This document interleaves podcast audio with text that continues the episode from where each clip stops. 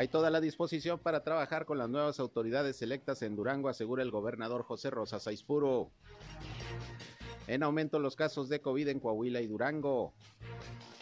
Clausuran hoy una toma de agua en la colonia Valle Oriente. Nuevamente se manifestaron hoy trabajadores de la jurisdicción sanitaria número 2, número 6, aquí en la ciudad de Torreón. Fue una manifestación pacífica. Piden la intervención del gobernador Riquelme. Varias colonias se quedan sin luz. Hoy en el municipio de Lerdo hay un corte programado de energía por parte de la CFE. Esto es algo de lo más importante, de lo más relevante que tenemos de noticias, de información aquí en esta segunda emisión de Región Informa. Gracias por su compañía, por su atención, como siempre, este espacio es viernes, ya el último tirón de la semana y aquí estamos listos, como siempre, para informarles de lo más importante, de lo que ha acontecido aquí en la comarca lagunera, en Coahuila y en Durango. Yo soy Sergio Peinbert, usted ya me conoce, ya estamos transmitiendo a través del 103.5 de frecuencia modulada Región Radio, una estación más del Grupo Región, la Radio Grande de Coahuila. Acompáñenos, quédense con nosotros, vamos a la información. El clima.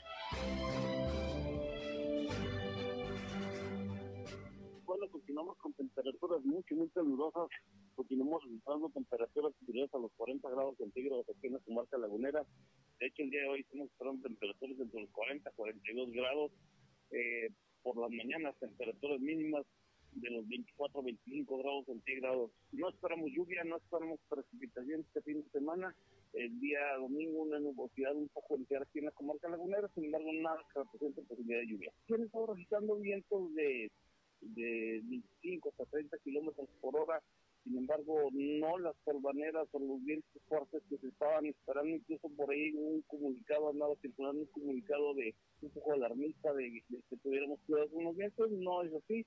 Por ahí del día lunes o martes vamos a tener así, una torbanera fuerte aquí en la comunidad sin embargo, bueno, ya les estaremos avisando sobre la situación. El clima.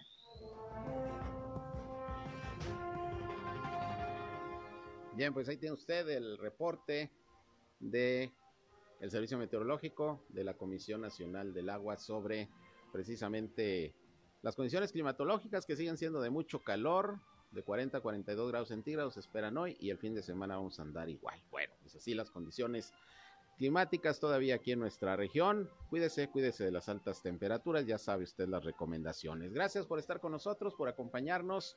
Les recuerdo como siempre que estamos listos para atenderles también a través de nuestros puntos de contacto, sobre todo si tienen algún reporte, algún eh, problema que existe en su comunidad, en su calle, en su colonia, en su ejido, requiere la atención de alguna autoridad, pues aquí estamos, como siempre, a sus órdenes.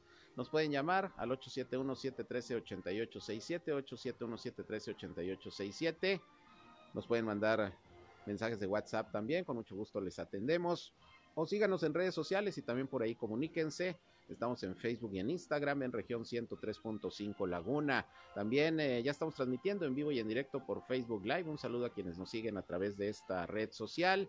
Y también, pues ya saben, a mí me encuentran en Sergio Peinber Noticias, en Facebook, en Twitter, en YouTube, en Instagram y en sergiopeinber.com, mi portal web de información que les invito a visitar. Ahí están nuestros enlaces, como siempre, para que nos escuchen en nuestras transmisiones de radio. Y sin más, vámonos con lo más importante hoy en las noticias.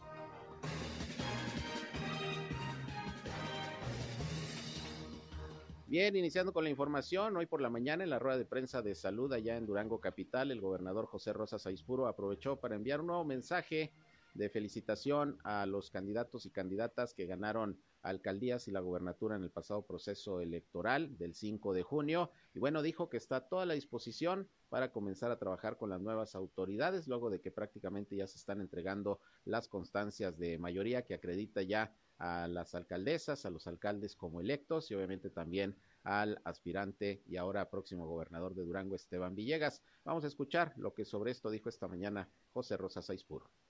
Hoy quiero felicitar a las y a los presidentes municipales electos, a los miembros de cada uno de los cabildos que habrán de integrarse de manera formal a partir del día 31 de agosto de este año.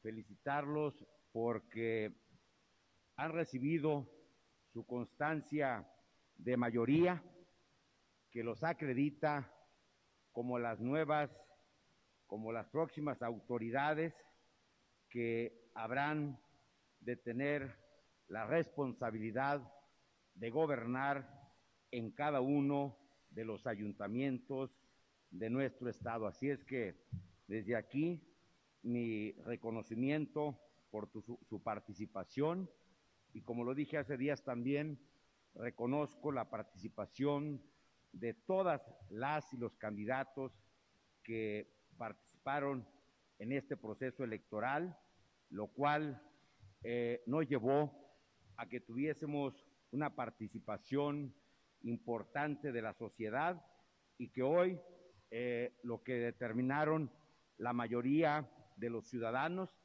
eso es lo que nos lleva a tener eh, a las próximas autoridades ya con el respaldo de la mayoría de, de los electores. El domingo 5 de junio, la voluntad de los ciudadanos se expresó libremente en las urnas. Hoy Durango vive una, etapa postelectoral en paz y eso es muy importante porque se habla, habla de la madurez cívica y política de los ciudadanos.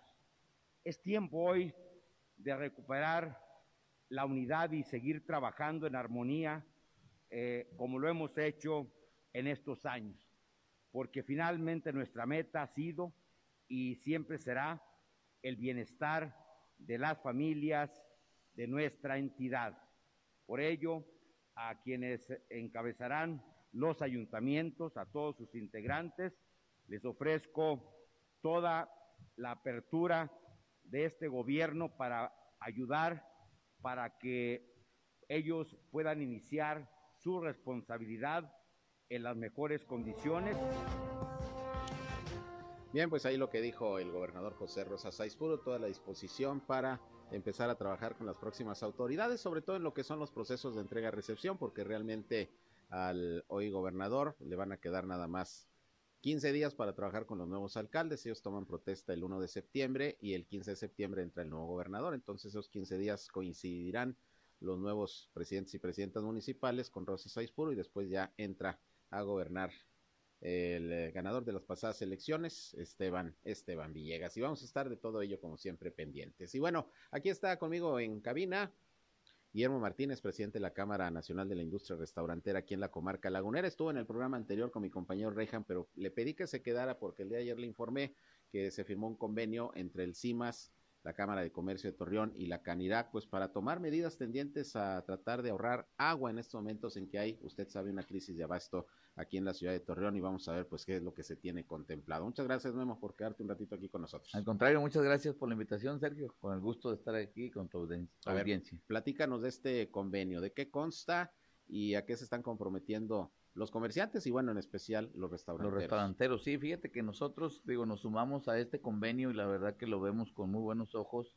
Creo que primero que nada, para nosotros vemos bien de que las autoridades reconozcan la, la escasez que se ha venido presentando en los últimos meses y en la cual, bueno, pues también ellos de, en que lo han reconocido también han tomado acciones y dentro de las 12 acciones que mencionó el alcalde hace algunas semanas, nosotros nos concierne contribuir o colaborar en al, al, menos una o dos y nosotros es por eso que también creo que debemos de sumarnos. ¿Qué es lo que tenemos que hacer? Bueno, pues primero que nada creo que la autoridad no puede hacer solo el trabajo de lo que es el abatimiento o el uso adecuado de este vital líquido. Y es por eso que nosotros en este, en este convenio, en esta campaña que queremos generar de la mano con el municipio y con las demás cámaras, porque sé que está Canaco, pero también se van a sumar otras, nosotros lo que estamos también proponiendo es sí hacer visitas a diferentes establecimientos, Sergio, y el cómo promover, que sabemos que también pues es un costo, existen ya inodoros con un alto rendimiento en el ahorro del agua, es decir, uh -huh. los inodoros o los sanitarios antes o muchos que todavía hay establecimientos que los tienen traen alrededor de 10 a 18 litros de agua la uh -huh. descarga.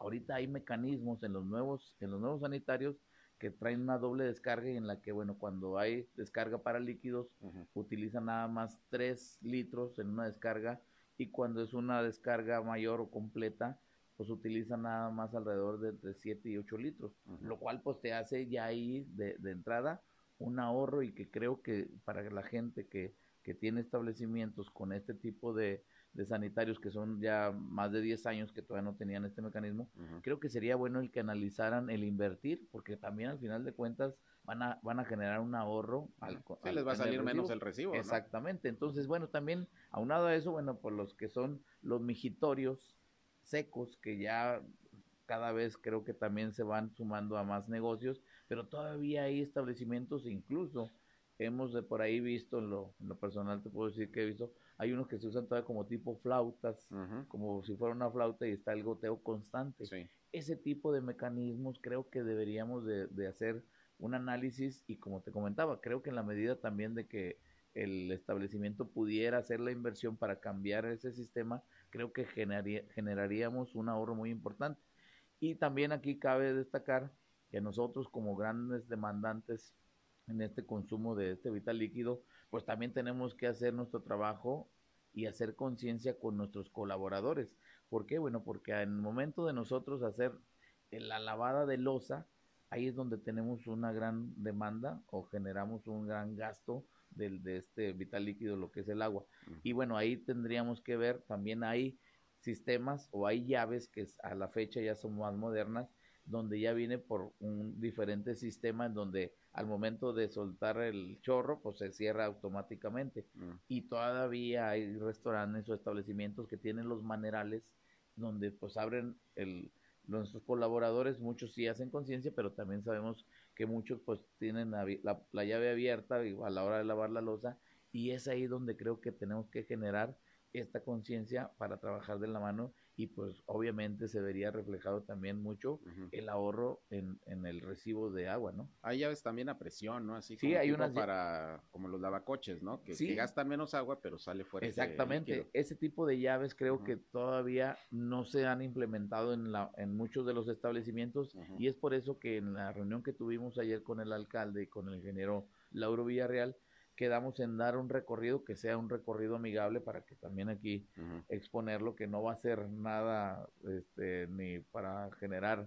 Sí, no se va a sancionar a nadie. no se va- no a haber ir sanciones. a ver cómo están funcionando y hacerles la recomendación. ¿no? Exactamente, eso, de eso es lo que se trata y bueno, analizar qué tanto porcentaje todavía está utilizando, pues a lo mejor este implementos que todavía ya ahorita ya no son de nada para nada de ahorro de agua, ¿no? Ahora, ese es el tema del agua, pero también los restauranteros, como otro tipo de negocios que tienen desechos grasosos, eh, han tenido problemas por el tema de las trampas eh, para Sí. el drenaje. No sé cómo anden ahorita los restauranteros con eso, porque se estuvo incluso, recuerdo hace algún tiempo, multando, aplicando Sí, sanciones para quien no tenía sus trampas para la grasa. Sí, fíjate que eso ya quedó muy bien establecido. Ya todos los restaurantes al momento de hacer la instalación o la apertura de un restaurante, ya también lo tiene contemplado en el municipio. Es un, es un reglamento que ya lo tiene. Si no tienes trampa de grasa, pues no puedes aperturar. Mm. Creo que eso es una medida buena, pero también cada año mm, este, nosotros en, eh, en el gremio restaurantero se hace una, un pago a, a CIMAS de lo que es el análisis de las descargas de, de grasas al- a, lo que es el todo lo que es la tubería, pero también tenemos revisiones por parte de CIMAS cada cierto periodo, es decir, cada tres o cuatro meses nos hacen el análisis, van, llega directamente el inspector hace, toma una muestra del agua y se manda a analizar a los que son los laboratorios y ahí también creo que es una buena medida porque también hemos se ha detectado que sí hay todavía restaurantes que siguen teniendo una demanda o una descarga muy importante de grasa que se va pues a la, en la tubería del drenaje pluvial, ¿no? Ahora, estamos hablando de que este convenio involucra a la Canirac y a sus socios, Sí, pero ustedes tienen ¿cuántos? 255. Y son como de un- 1500 negocios sí. restauranteros, ¿no? Así ¿Cómo es. hacerle? ¿Cómo lograr? Bueno, que son de la comarca lagunera de Coahuila de Durango. ¿Cómo Así es. lograr que los que no son socios de la Canirac o de la Canaco, pues entren también en la conciencia de, de, de la necesidad de tomar medidas relacionadas con el ahorro del agua? Pues mira, aquí definitivamente, pues es como ahorita decía, las autoridades están haciendo su parte, pero también creo que como nosotros como sociedad y también nosotros como sector productivo, que aquí hablo para en general el que tenga un comercio, un establecimiento, independientemente si está adherido a Canirac o no, creo que sería bueno que la suma de voluntades, es decir, que la, la conciencia que tengamos como ciudadanos de comprometernos, aún siendo, te digo, agremiado Canirago no, creo que sería importante que hacer la conciencia o generar la cultura del ahorro del agua. Eso sería muy importante y pues sobre todo también pues seguir con la campaña. Creo que la campaña de parte del municipio y, por parte de la Cámara la vamos a, seguir continuando para pues, lograr un poco el que realmente la gente haga conciencia de no tirar o no hacer el mal uso del agua, ¿no? El agua es vital para el funcionamiento de los restaurantes. Eh, ¿Han tenido problemas de desabasto en algún momento? Sí, fíjate que sí se presentaron hace dos meses y tuvimos una reunión en la que, bueno, pues nos facilitaron ahí el servicio en pipas, mm. pero sí tuvimos hace dos meses, sobre todo en la zona del centro, que es donde tuvimos más escasez, y en la zona del Fresno, también por ahí tuvimos varios, se presentaron varios en dos, tres días la escasez de agua porque hasta pues, se acabaron las cisternas. Y vaya que bueno, pues se puede decir que en los establecimientos del freno sí, hay, hay, cisternas de arriba de 10 mil litros, pero aún así también se acabó. Oye, y en el tema de los apagones, porque ha como ha habido cortes de energía eléctrica y ustedes tienen refrigeradores, eh, ahí guardan los alimentos, ¿cómo es se un, las han visto Es un tema que nos ha afectado y también, fíjate, curiosamente, también estas dos zonas de las que te hablaba ahorita de la escasez del agua, también son las que en las que se ha presentado las afectaciones. Y bueno, estamos hablando que en uno de estos días, no, no más, la semana pasada tuvimos 24 horas sin nada de luz. Y esto pues viene a afectar, obviamente ya incluso nos llegó a afectar hasta en la producción de, de, lo que se tiene de mercancía, de productos, de insumos. Y pues bueno, por los apagones que se han sido constantes también. El Día de la Madre te puedo decir que hubo más de 17 este, cortes. cortes de luz y en la cual, bueno, pues se presentaron también pues las tarjetas, sobre todo de los, de los mini split, que es lo primero que se daña. Hubo varios, este, hubo desperfectos en lo que son los, los CPUs de las computadoras de las cajas. La verdad que sí hemos tenido, aparte de la molestia de los clientes, porque al final de cuentas también genera una molestia porque cuando no tienes luz, pues no hay nada. ¿Y quién responde? ¿Y quién responde? Bueno, pues el, el restaurantero es el que la lleva. La, CFE, La verdad que bueno, tenemos y, queremos hacer una reunión, que la tenemos, ya nos van a, a, recibir, pero bueno, pues sabemos que sí ha estado mucho, el servicio ha estado fallando y pues queremos ver si se puede hacer algo que, que pudiera remediar, porque sí tenemos muchos, muchos altibajas en, en los últimos dos meses hemos tenido mucho. Muy bien, pues Guillermo Martínez, presidente Canirac, gracias por quedarte un ratito y viernes aquí con nosotros y nos comentes pues estos temas que son importantes, cómo van a participar los restauranteros con esta necesidad de cuidar el agua y bueno, los cortes de energía eléctrica que también los comerciantes, los industriales y todos, hemos padecido. Nos estamos quejando de lo que está ocurriendo, ¿verdad? Pero bueno, muchas gracias, Guillermo. Al contrario, gracias y buenas tardes a todos. Gracias, Guillermo Martínez, presidente de Canirac Laguna, Cámara de Restaurantes. Vamos a una pausa y regresamos con más.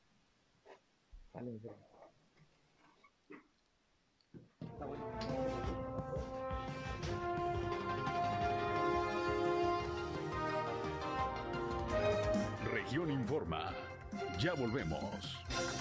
A nuestra siguiente entrevista, ya ve que comentábamos hace unos momentos con el presidente de la Canirac el problema de los apagones constantes que en los últimos dos meses por lo menos se han eh, generalizado en toda la comarca lagunera. Bueno, pues hoy en algunas colonias allá de Lerdo, aquí sí el apagón fue programado. Ayer, de hecho, les informé que iba a haber un corte en el suministro de energía eléctrica. Por si no se enteraron, allá en estas colonias de Lerdo que voy a mencionar, pues eso es lo que ocurrió. Hay un apagón programado y es desde las 10 de la mañana hasta las 2 de la tarde. Ya no tarda en, regresar la energía eléctrica, pero eh, las colonias afectadas son el Kiosco, Las Noas, Margaritas, Quinta San Isidro, Residencial Jardines, San Ángel, eh, San Carlos y San Gregorio. Esto allá en el municipio de Lerdo.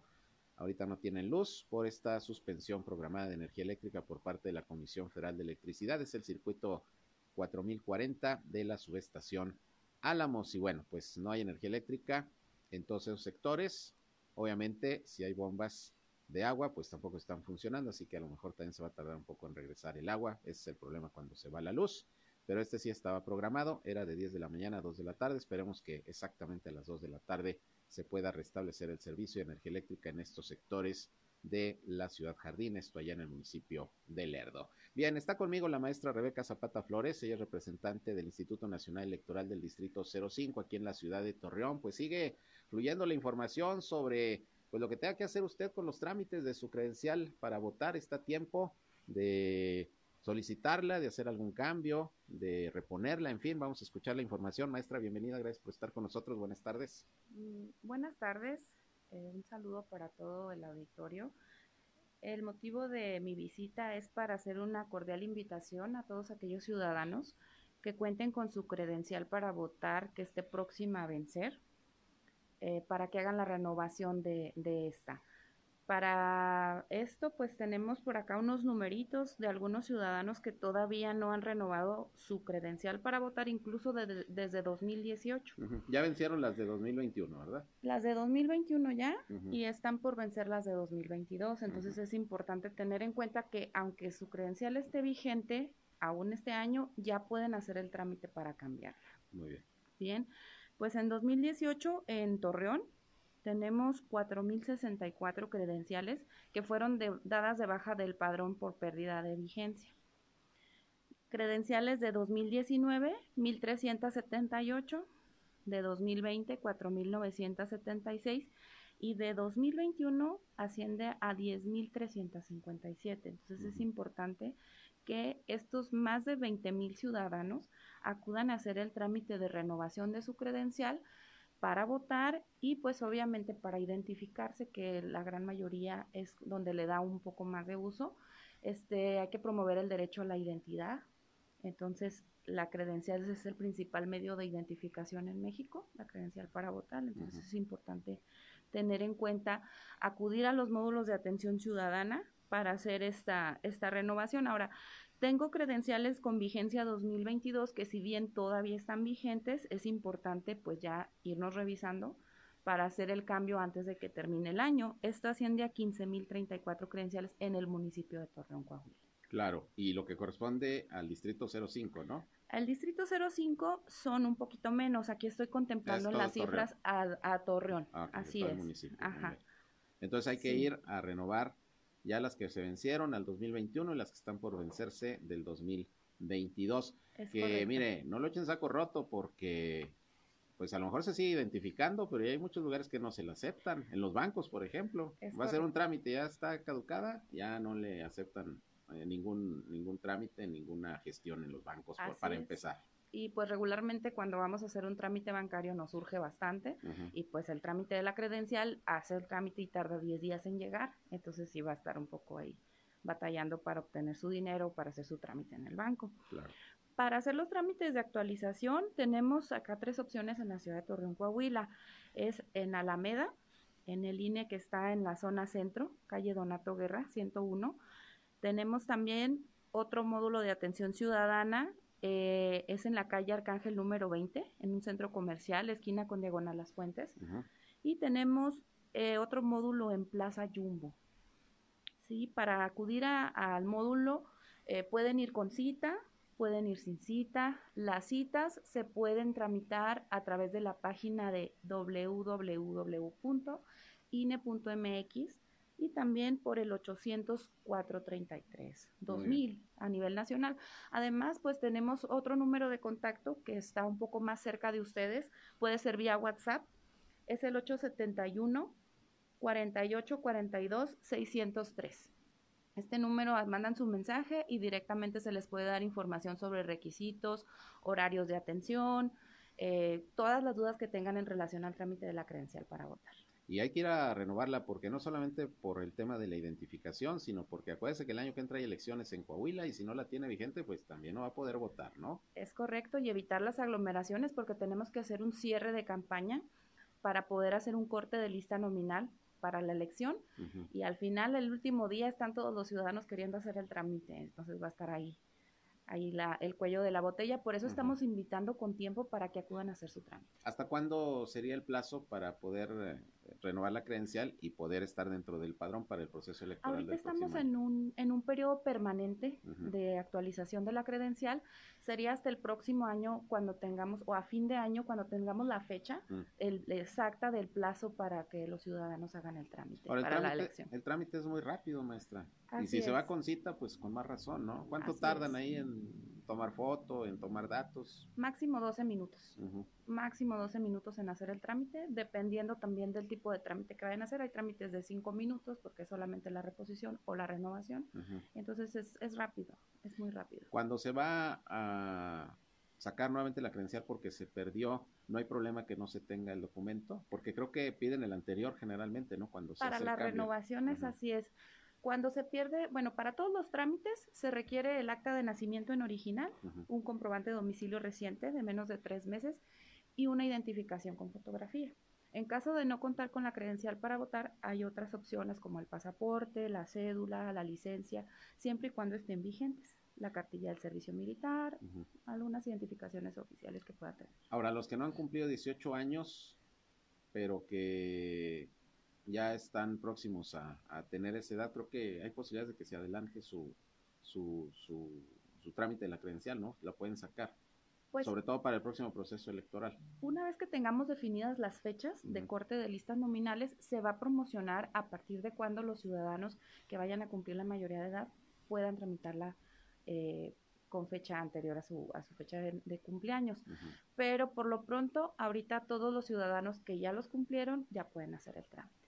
Muy bien, ahora entonces están estos módulos. ¿Cuáles son los horarios? ¿De qué horas a qué horas? Tenemos de 9 a 4 en el módulo de Alameda y en el módulo de Fuentes, y de 8 a 3 de la tarde en el módulo de Plaza Jumbo. Nos habían informado que hay algunos módulos itinerantes, ¿no? Es correcto, hay uno que, que está por lo regular en, en Matamoros. Es este semifijo, pero sí hace varios recorridos a los ejidos cercanos. Eso es. Pues si no lo echen saco roto, ya sabe, hay que sacar su credencial. Como dice la maestra, es la principal forma que tenemos de identificarnos, además de que nos sirve para trámites, para votar. eh, hay que tenerla, hay que tenerla vigente, porque sí son bastantes los que ya tienen que ir. Estamos hablando de más de 20 mil personas que ya la traen vencida y que ya deben ir a, actualizarla. Y háganlo con tiempo, porque como dice la maestra, luego se ven las aglomeraciones, ¿no? Y luego ven las quejas con que no, es que no hay mucha gente y no nos atienden rápido. Pues no, si estuvieron todo el año diciéndoles que fueran y van los últimos dos o tres días, pues obvio, ¿no? Ajá, pues sí, es importante que acudan con tiempo, que lleven sus requisitos y pues sobre todo que mantengan actualizado el padrón, que es la base para tener un- una buena elección en el próximo año. Muy bien, pues ahí está la información, maestra, algo que se quede pendiente de comentar, alguna información adicional. Si me permite nada más Claro. repetir el número de WhatsApp, es el 8714-842603 y también estamos como INE Alameda Fuentes en Facebook Ujú. o 06 Junta Distrital Ejecutiva de INE eh, para que nos sigan en las redes sociales. Y obviamente, pues siguen todavía las medidas sanitarias, ¿verdad? Claro que sí. Cubrebocas y todo para- para, Cubrebocas, ir a hacer eh, la aplicación de gel antibacterial, la sana distancia, claro que sí, la seguimos teniendo. Muy bien, pues muchas gracias. ¿Algo que agregar? ¿Es todo? Esto, gracias. Maestra, pues eh, muchas gracias. Eh, ahí está el llamado, ahí está la información para que usted acuda y haga el trámite de su credencial de elector. No, no deje pasar el tiempo. Ahorita están con una campaña permanente, como nos dice la maestra Rebeca Zapata. Y bueno, no lo deje todo para el último. Y no lo puede dejar para el último, porque si va a hacer trámites, le digo, sobre todo los bancos le dicen, no trae su credencial eh, vigente, va para atrás. Y, y ahí se nos complica la vida. Entonces, pues eh, ojalá que, que acudan lo más pronto posible. Muchas gracias, maestra Rebeca Zapata Flores, vocal de organización del Distrito 05 del INE aquí en Torreón. Gracias por estar con nosotros. Gracias a usted. Bien, y vámonos con los reportes de las autoridades de salud sobre el COVID-19. Vamos a escuchar el de Durango. Sergio González Romero, como todos los días, ofreció los datos esta mañana. Están aumentando los casos de COVID. Aguas, aguas, porque están aumentando los casos de, de COVID. Afortunadamente no de fallecimientos, no de hospitalización, pero hay más casos. Se están reportando más contagios. Cuídese. Vamos a escuchar el reporte. Afortunadamente el número de, de funciones prácticamente no se mueve, pero ya son 66.254 positivos. Hoy reportamos 19 casos, 10 en Durango, 7 en Gómez, 1 en Lerdo y 1 en Pueblo Nuevo, prácticamente 10 hombres y 9 mujeres. Los activos siguen incrementando, ya son 184, en donde el municipio de Durango es el más afectado con 124. El proceso de vacunación vamos bien, incrementando los porcentajes de, de vacunación y Esperemos ir incrementándolo en estos próximos días que vienen para seguir en nuestro plan de vacunación. Ya son 3.111.396 dosis aplicadas. Bien, pues ahí el reporte allá en el estado de Durango. Vámonos con lo que reporta hoy la Secretaría de Salud en Coahuila. Otra vez 61 nuevos casos positivos de virus SARS-CoV-2, la misma cifra de ayer.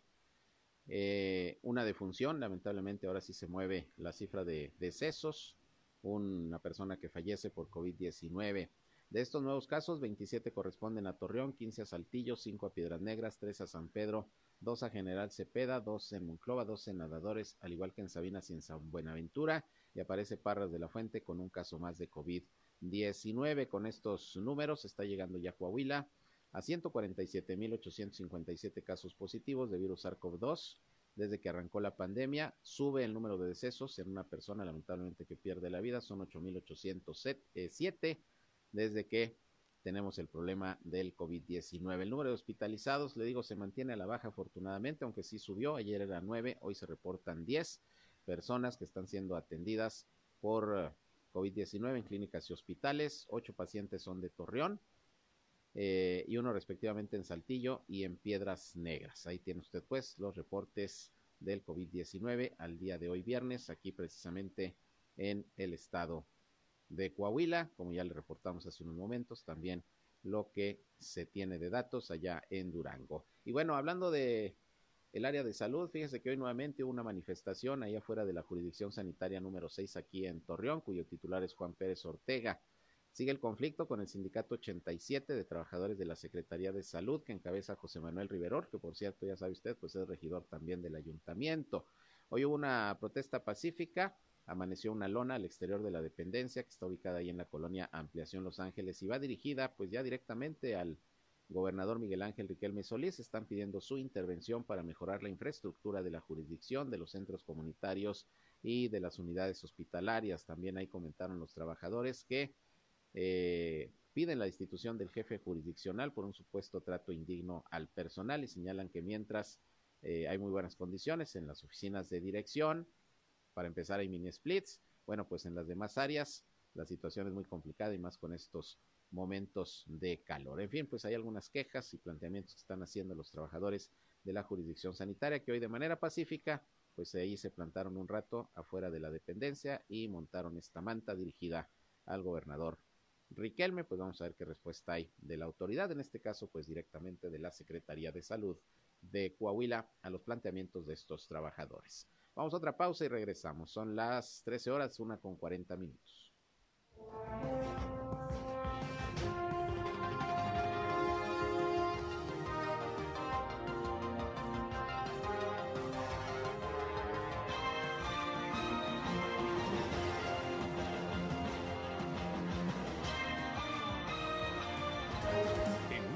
Regresamos a Región Informa. Bien, continuamos con más información. Son las 13 eh, horas ya, la una con 46 minutos. Y bueno, déjeme le comento que hoy hubo una eh, jornada de asesoría por parte del Infonavit en el estado de Coahuila, en las instalaciones de la Cámara de Comercio de Torreón. Por ahí estuvo el delegado estatal Gustavo Díaz, pues eh, comentando los servicios que se siguen prestando por parte de este instituto en todo el estado y particularmente aquí en la comarca lagunera y hoy con apoyo de la Canaco, bueno, pues eh, vinieron él y personal del Infonavit pues a ofrecer asesoría a quien lo requiriera, ya sea empresas o los propios trabajadores que quieren gestionar un crédito o que ya lo tienen y pues desean alguna información y bueno, pues ahí con los medios de comunicación en una rueda de prensa, Gustavo Díaz delegado de Infonavit en Coahuila, dijo pues cómo andan las cosas con el tema de los créditos en el estado, particularmente en esta región. Vamos a escuchar lo que comentó. Pues en Coahuila es una situación de constante demanda por parte de los trabajadores, es un estado muy complejo, es un estado muy amplio. Hablando precisamente en la comarca lagunera, eh, vimos un comportamiento muy, eh, un poquito más eh, solicitante en vivienda existente. Hay una situación que hemos hablado muy de cerca con los desarrolladores de vivienda acerca de la oferta que se ha visto aminorada, no ha sido la misma oferta de vivienda en ese sentido. Pero bueno, nosotros nos concentramos en el crédito que los trabajadores más eh, demanden. ¿Están buscando más la compra de terceros? Sí, ya- sí, los números han, han, eh, se han movido en ese sentido. Eh, por lo general, la, la proporción era aproximadamente de un 60 a un 40, o sea, 60% existente, 40% nueva. No quiere decir que este balance eh, nos llame la atención, por el contrario, es lo que los trabajadores están pidiendo y hay que recordarles que el crédito Infonavit te sirve para ambas, ¿no? Lo importante es que analices tus opciones y escojas la que más te conviene. Sí. Claro. En cuanto a cartera vencida, ¿cómo andamos en en la laguna? Pues la cartera vencida yo creo que es bien importante saber que se han dado más soluciones que créditos. A veces sonaría eh, este, este dato, bueno, suena muy interesante porque si bien nosotros somos una institución que se creó para otorgar crédito, pues también muchos de nuestros derechohabientes, como lo que estamos haciendo acá en este momento, es atender a los trabajadores. Ahora, hay 140 mil trabajadores en Coahuila que pueden cambiar su crédito de salarios mínimos pesos. En la comarca lagunera es aproximadamente el 35%.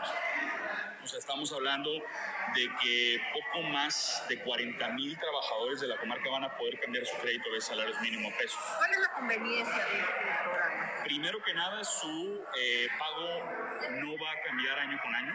Eso es uno de los reclamos más importantes que han tenido los acreditados. La otra es la tasa de interés, porque es una tasa de interés que va del 1 al 10.45% y que sobre todo eh, va de acuerdo al salario. Entonces, de acuerdo a tu salario vas a tener esa tasa, va a ser un pago fijo, no va a haber cambios en ese sentido. Y también otra de las grandes ventajas es que algunos trabajadores van a poder tener una reducción en su mensualidad o bien un descuento en su saldo.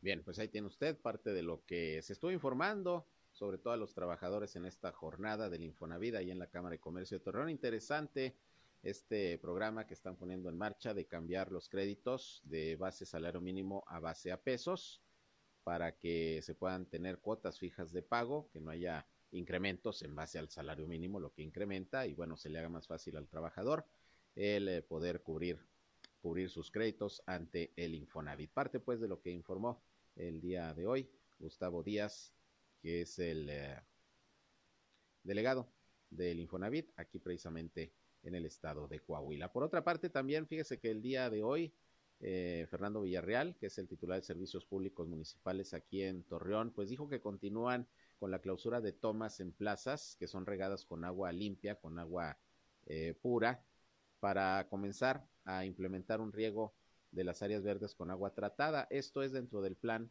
de 12 puntos que hace unos días anunció el alcalde de Torreón, eh, Román Alberto Cepeda. Es decir, muchas plazas, hay como 100 plazas que se riegan con agua limpia, con agua potable. Y la idea ahora es que se rieguen pero con agua tratada. Ahora, obviamente habrá que hacer la instalación correspondiente pues para dotar del de, agua tratada y esa, esa es la idea. Hoy se clausuró precisamente una toma eh, ahí en lo que es eh, la colonia Valle Oriente y bueno, pues esa es la idea de empezar a hacer conciencia también del cuidado del agua y que las áreas verdes se rieguen no con agua limpia, sino con agua tratada. Vamos a escuchar lo que Fernando Villarreal comentó el día de hoy en, en el marco de la clausura de esta, de esta toma de agua. Vamos a escuchar.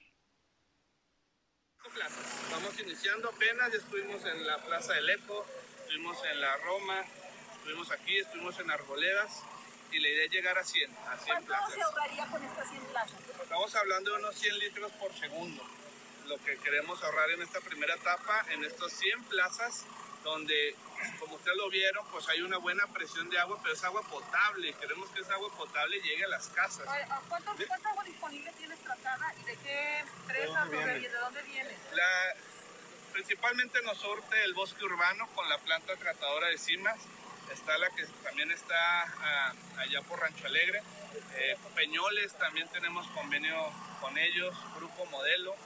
Eh, el bosque venustiano actualmente se riega completamente con agua tratada. Eh, el bosque urbano se riega completamente con agua tratada. En próximos días hasta el lago, el el lago de las lanchitas lo vamos a, llenar con agua tratada. ¿Sí habrá suficiente entonces para mantener eh, en buen estado los Sí, sí hay, sí, sí hay agua suficiente tratada. La alameda también la estamos ya regando con más de 8 pipas al día. Estamos hablando que en este mes hemos, eh, hemos regado más de 700 mil litros solo en la alameda. Agua tratada hay, la cosa es que vayamos a conducirla a los espacios públicos para que el agua potable llegue a las casas. Fernando, algo importante es que la, la, los vecinos están de acuerdo con Exactamente, aquí detrás de nosotros está el comité vecinal, son un, ellos son muy activos principalmente en esta plaza, ellos mismos han hecho algunas rifas para restaurar el sistema de riego, eh, la cisterna que hay, la cual se lo vamos a estar llenando con, con agua tratada, que hay algunos equipos de fútbol femeniles y, y masculinos y varoniles eh, entonces, en conjunto con ellos, pues al, al final ellos prefieren, eh, es importante que el agua potable llegue a sus casas sin, sin descuidar el área verde que, en la que estamos.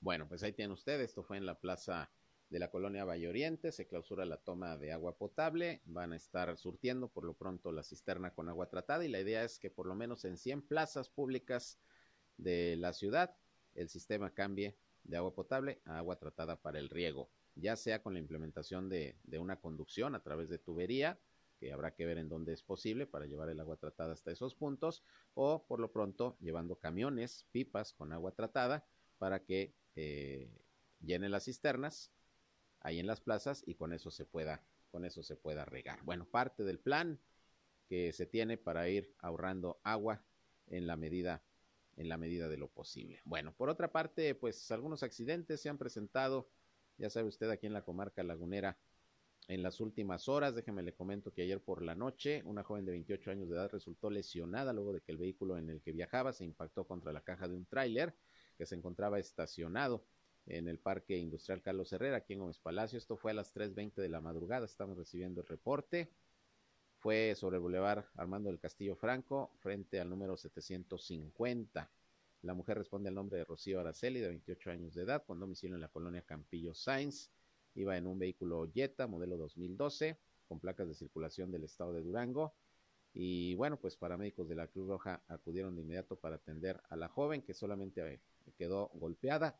Para el golpe, pues la verdad es que la libró porque sí, quedó bastante dañado el vehículo, sobre todo del lado del chofer. Se impactó ahí contra la caja de un tráiler, estaba estacionado y bueno, pues ya se deslindarán las responsabilidades correspondientes, pero este accidente fue el día de hoy a las 3.20 de la mañana. Y le recuerdo que hay operativo alcoholímetro en Torreón desde los jueves en la noche hasta el lunes en la madrugada, por aquello de que ya es el fin de semana.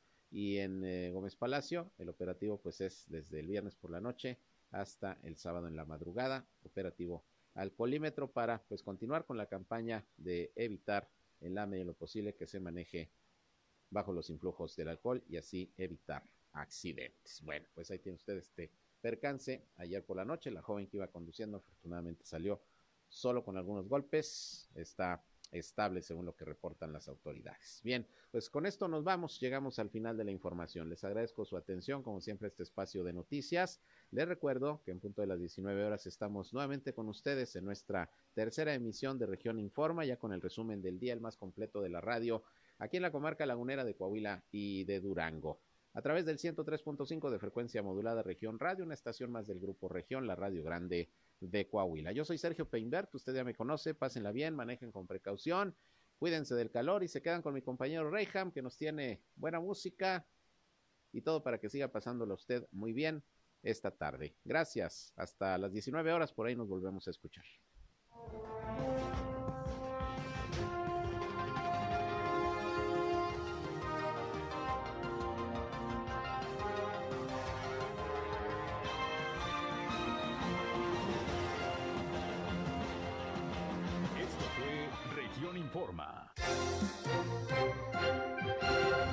Está al tanto de los acontecimientos más relevantes. Lo esperamos en la próxima emisión.